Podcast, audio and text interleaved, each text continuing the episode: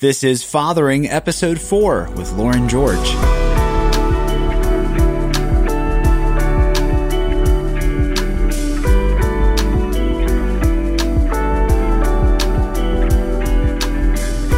Well, Lauren, it's great to have you on the podcast. So glad you could come up today. It's great to be here.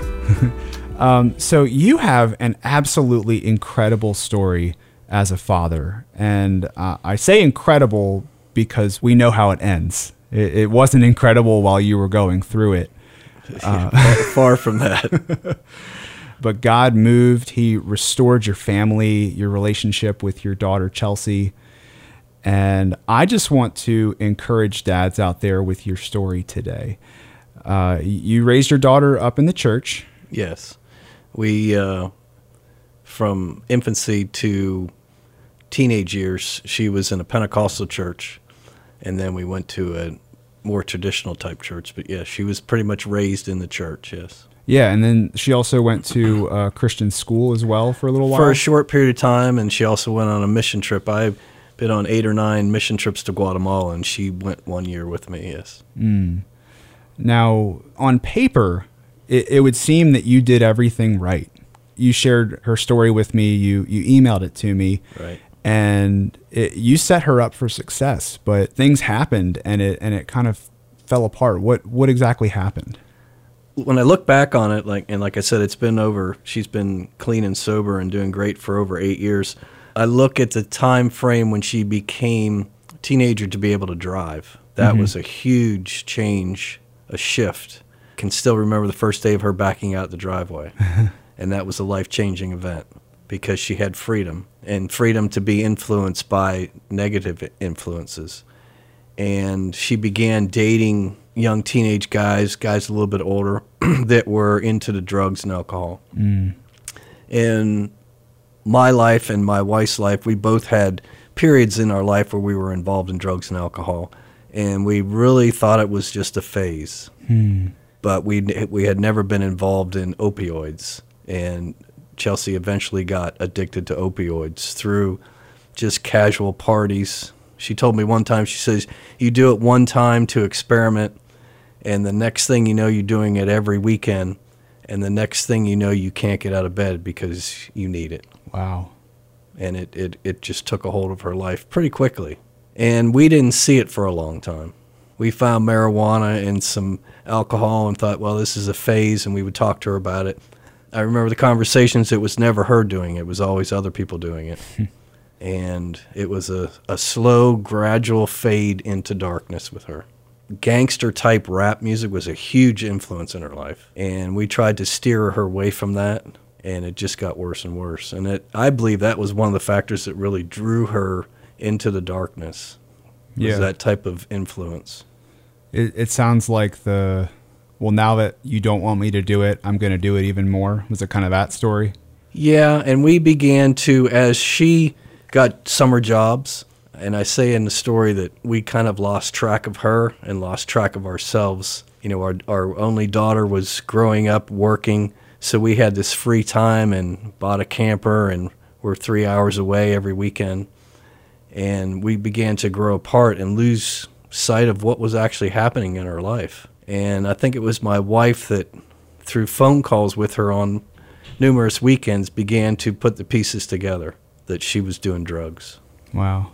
Was that when she was in, in high school that you guys were, were going away on camping trips? Uh, was it was in high school, and then uh, she was she was uh, enrolled in college for criminal justice of all things, and uh, felt like she was being pushed by us to do that. She didn't want to do that, but mm. she felt like she was being pushed into college. So those teenage years rolled into the the bad influences and the drugs, and it just became more and more intense, and we lost more and more control as she became more and more addicted her life up until that point was picture perfect Christian child, Christian home, you know, doing everything the right way, sports, Barbizon, won numerous beauty pageants. She was on the fast track to being very successful, taking singing lessons, singing at pageants.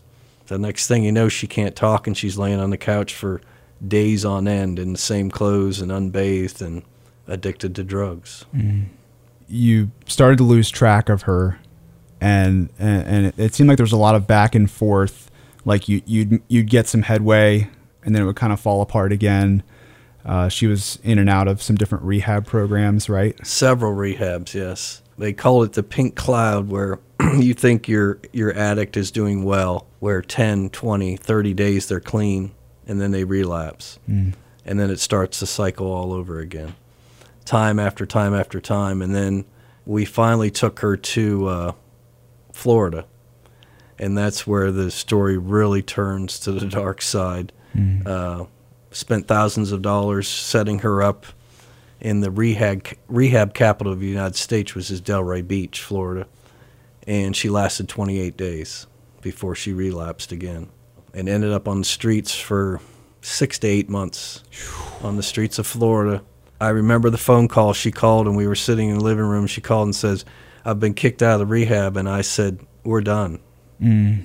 We can no longer do this. It was killing us." Gosh. And I said, You're on your own. You have to figure it out. So she said, I have no money and have nothing but a bag, garbage bag of clothes. I said, You're going to have to figure it out. And that rips my, my guts out even talking about it now, eight years later. That's how bad it was. Looking back on it, is that, do you think you would say the same thing again? I think when you have someone in addiction, you try and try and try and throw money at it and, and throw everything you have at it. And at some point, you know, the saying, the tough love, you have to Yeah. experience and put tough love into action. Mm. Yeah. And so when you had to pull out the tough love and, and let her go, what happened after that? Well, we started taking care of ourselves. We joined an Nar-Anon group, which we ended up co co leading, co hosting for over five years. That's And- Narcotics Anonymous, right? Yes. And uh, it's for the family. The Nar-Anon is for the family of the addicts. And it's about taking care of yourself, let, letting the addict go and taking care of yourself, which was a huge, huge, it saved our lives. Huge group, many people in the same situation at that time with opioids. And meanwhile, we would hear from my daughter occasionally, normally on the weekends, sometimes in the middle of the night, always a different phone number. And it was about that time that we, I started calling radio stations and churches and friends all across the country and saying, please pray. Hundred, literally hundreds of people praying. Uh, a men's group that was influential in in helping me through all this. Breakfast men's group on Fridays in Millsboro. Uh, everyone was praying, and eventually, uh, through a lot of internet searching, a lot of phone calls, a lot of tracking her on the streets of Florida, I got a call that she was in jail. And I found her on the internet, and she, this beautiful young woman, had been arrested for prostitution. Oh, And if that doesn't rip your heart out, nothing will. oh, The picture of her on the internet was insane uh, compared to what she had looked like before. But we flew down and uh, flew down on September 11th. There was about six or eight people on the plane mm. and rented a car, went to a hotel, and we were at the court that morning with the arresting officers. And she was addicted to crack at this point. And she didn't know we were coming. She had been uh, beaten up. She had a swollen eye. She was in her jumpsuit. Uh, didn't know we were there. And she came out in front of the judge, looked over at us, not knowing what was going on. And it's interesting, this judge was only there for two weeks. And he told her that she was going to Tennessee to a U Turn for Christ program, that we were going to take her there for 10 months. And if she left, she was going to come back to Florida for three years. So this, the story kind of goes on where she was only uh, one of two women that graduated from that program Wow. one of the uh, uh, arresting officers killed himself. The judge was only there for two weeks, temporary judge. The leader of the group at uh, U Turn, she died. So all these different things happened throughout the course of this 10 months. West Palm Beach started a similar program for drug addicts like U Turn Hmm. as a result of my daughter's success Wow. and she contracted MRSA and almost died in a hospital while she was there. But she prevailed, and, and God answered all of these, you know, hundreds of prayers daily, weekly. She graduated, and she said, "I'm I'm coming home." We said, "No, you're not. Oh, no, you're not. You need to stay down there and get established." So she got an apartment and a job and a couple jobs, and uh, eight years later, she owns 37 acres, building a log cabin, and is a sales director for several radio stations and has three kids. that's a U-turn. yeah, definitely U turn. Looking back through that, and it's been, like I said, nearly eight years. Like I was telling you earlier, you can't do it by yourself. A father can't do it by himself. I kept praying, God, send someone to rescue her. Hmm. And I really felt that he spoke to my heart and said, It's you that has to go rescue her. And that's what we did. You have to have family involved, church family involved, men's groups, you know, ladies groups, whatever, supporting you while you're trying to live through that. And it's tough. You said that prayer is really, really important. Uh, what did it look like to, to set that up? You know, and what were you praying specifically? What were you asking for? I was really praying that someone would rescue her. And in that time frame, that eight months, and it sounds bizarre, but I got a call from a guy that said, uh, "I know I have your daughter. She's living with me on a boat in Miami." And I said, "Who is this?" And he gave me his name. I don't even remember his name now. I said, "Where are you from?" And he said, "I'm from Jerusalem, and I'm a messenger." I said, "You got to be kidding me!" he said, "I'm a, I'm just a messenger." He says, "I have your daughter. She's doing okay, and that's all I can tell you." wow. Shortly after that, we hired an interventionist from New York City to go down to Florida and find her, trying to talk her into going into a rehab, but she wouldn't go. Uh, we tried multiple times. She was in and out of rehabs down there too. Addicts will go into a rehab just to kind of to relax, to bathe and eat, and then they're out again. And she Wow. did that multiple times while she was down there. Wow. Yeah. What's it? I mean, what's it look like to to to handle that? Like, I mean, I guess you couldn't really trust a lot of the things that she was saying at that time. the saying is if an addict is talking, they're lying. Mm. So we just prayed, and my when things really began to happen, when my and my wife will tell you, when she prayed, uh, God, you take her. I can't take it anymore, and that's when things started to happen. And it was good that she got arrested. She got into the system, and we found her that way. If not, you know, who knows? We had calls in the middle of the night one night. She said, "I'm kidnapped, and they won't let me go." that she had some drug dealers hold, holding her for days on end, wouldn't let her go. She has seen people get killed right in front of her. Mm. She carried razor blades, uh, stay up all night, sleep all day, live in abandoned houses. And I woke up several times crying out in the middle of the night, just out of a dead sleep, not knowing what was going on. But when we when people started praying and these men gathered around me every week and prayed, things really began to take a turn for the better. That's great. So, um, if someone is kind of seeing maybe these patterns in their own kids right now, like, would you have at the beginning? Would you have done anything differently? Yeah, I think the communication should have been more, and we should have intervened more at an earlier stage when we thought it was just a phase. Yeah. Uh, you know, if your kid's smoking or s- smoking pot or drinking, uh, it can lead to so much more. Mhm. And at that period of time, the, the, the opioid pills were everywhere, and there were so many people. I don't know how it is now. Uh, heroin kind of came in and took over for that. But I think communication is a key and involvement, where we kind of disconnected when she got her summer jobs. We, sh- in hindsight, we should have stayed more connected. Yeah.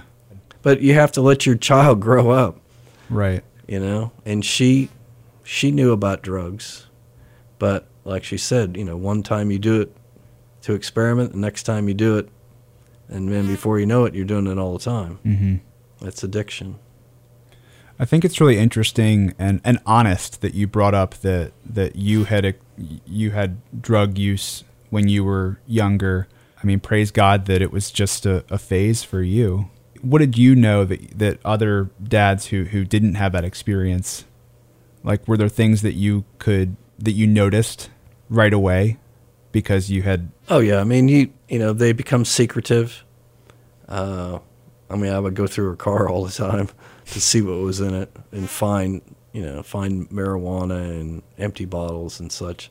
Uh, and I guess there should have been in, again in hindsight more more communication, more intervention at that point. yeah You know, it kind of unraveled after that.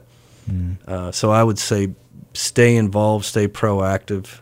You may, you may feel like you're micromanaging, but you need to save their lives, basically, because we've had seven or eight friends in our group that, who have lost children to hmm. drugs. So we're just one of the blessed ones that she didn't die. We waited for that phone call. Many a weekend we waited for that phone call. Hmm.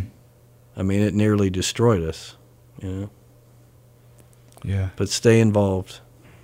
in, in your eyes what would you say it looks like to forgive your kids because it seems like you've you've gone through a lot of hurt on, on coming from her over over those years uh, and and now you guys have a good relationship Right. you know what does it look like to to put those choices she made in the past I would say we hated the addict.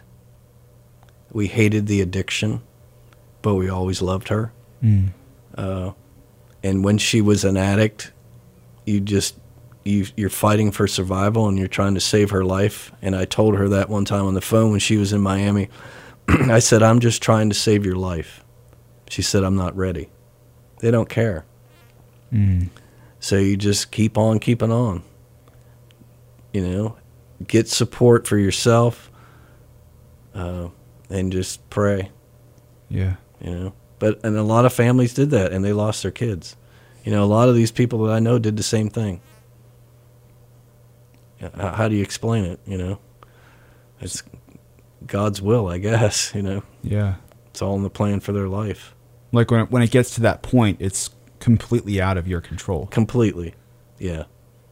All you can do is cry out in prayer and take care of yourself. That was the big thing in Nar-Anon. Take care of yourself because it was out to destroy us also. And it could very easily destroy us. But some of the people that I know that lost kids after their time of mourning, because it's constant mourning for the rest of their lives, but after the initial, they got involved in helping other addicts hmm. and, and helping other people and reaching out.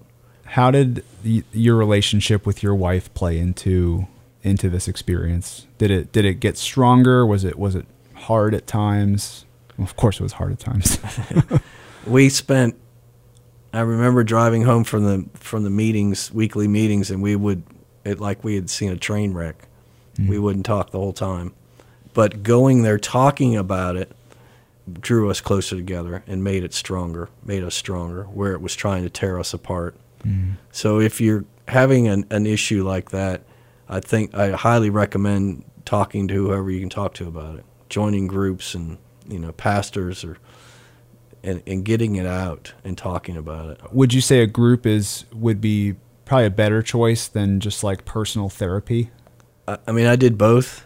yeah I would tell everybody that I, you know, you go through phases where you're ashamed. You don't want anybody to know. If somebody asks about your daughter, you change the subject to the point where you tell them what's going on and you ask them to pray. mm. You know, and you go, you talk to whoever will listen to you because you need to get it out of your head.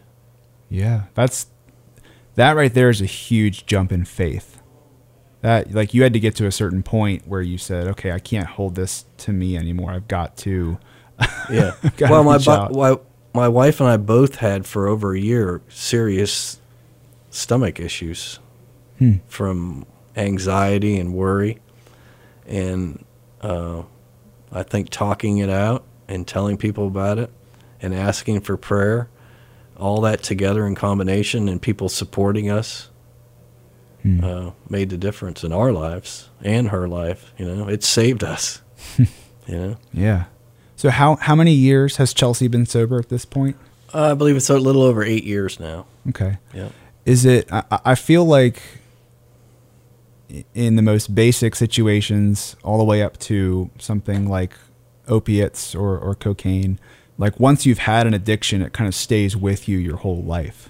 Like it, like the temptation's always something you carry with you. She's a totally changed person.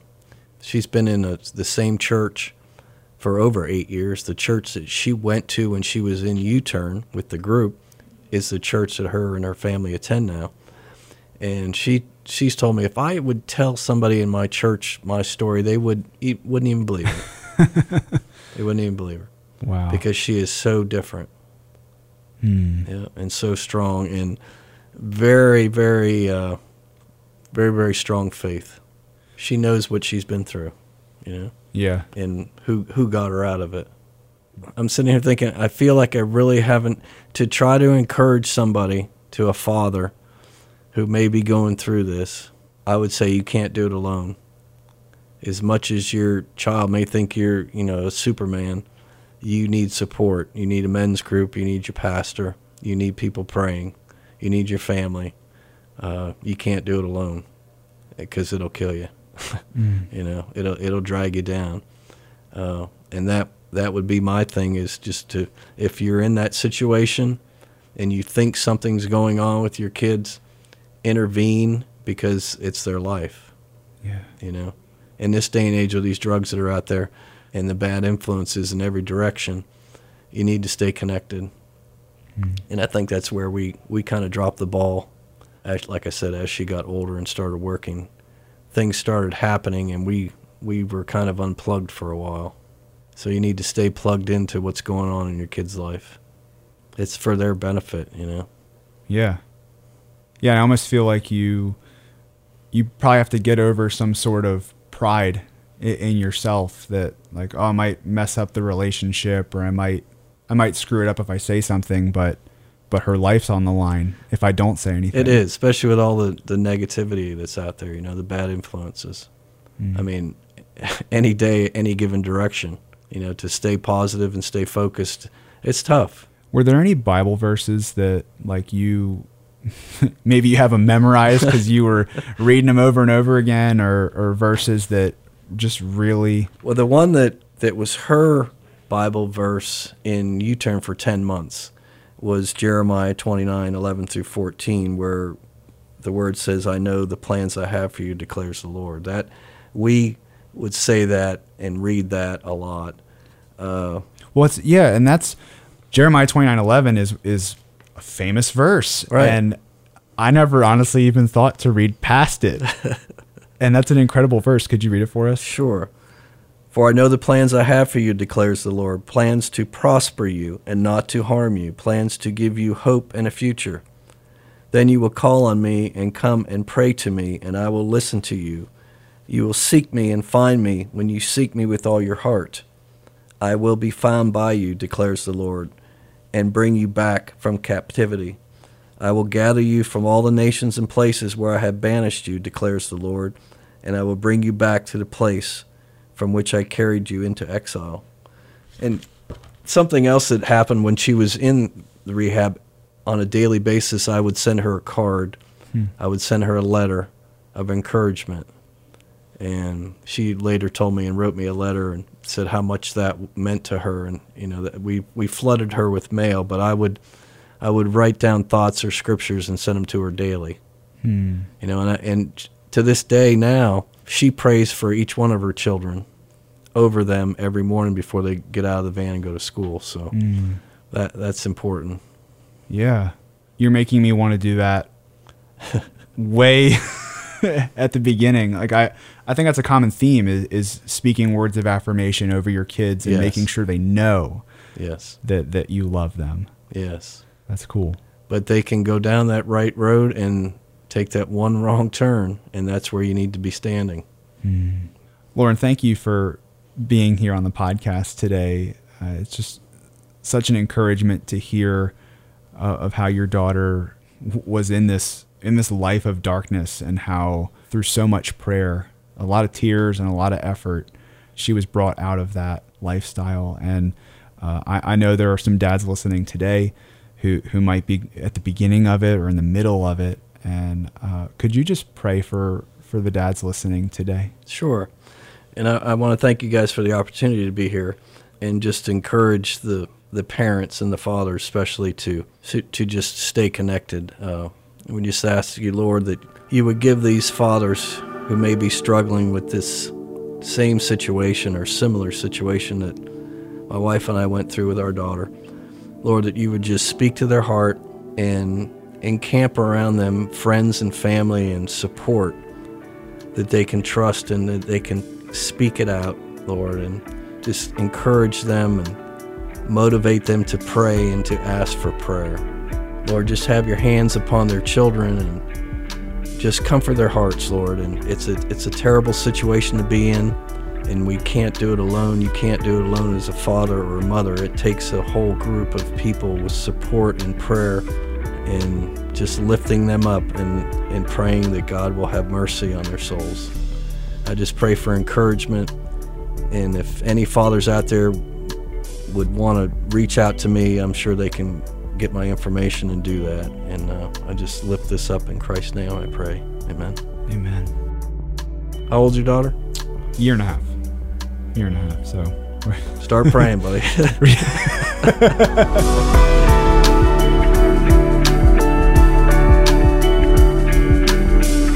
Thanks for joining us for this episode of Fathering with Lauren George. If you have a question for Lauren, send me an email at mark at wearethebridge.org and I'll make sure he gets it. Remember, don't just keep your kids alive, but help them thrive. And we'll see you next time on Fathering.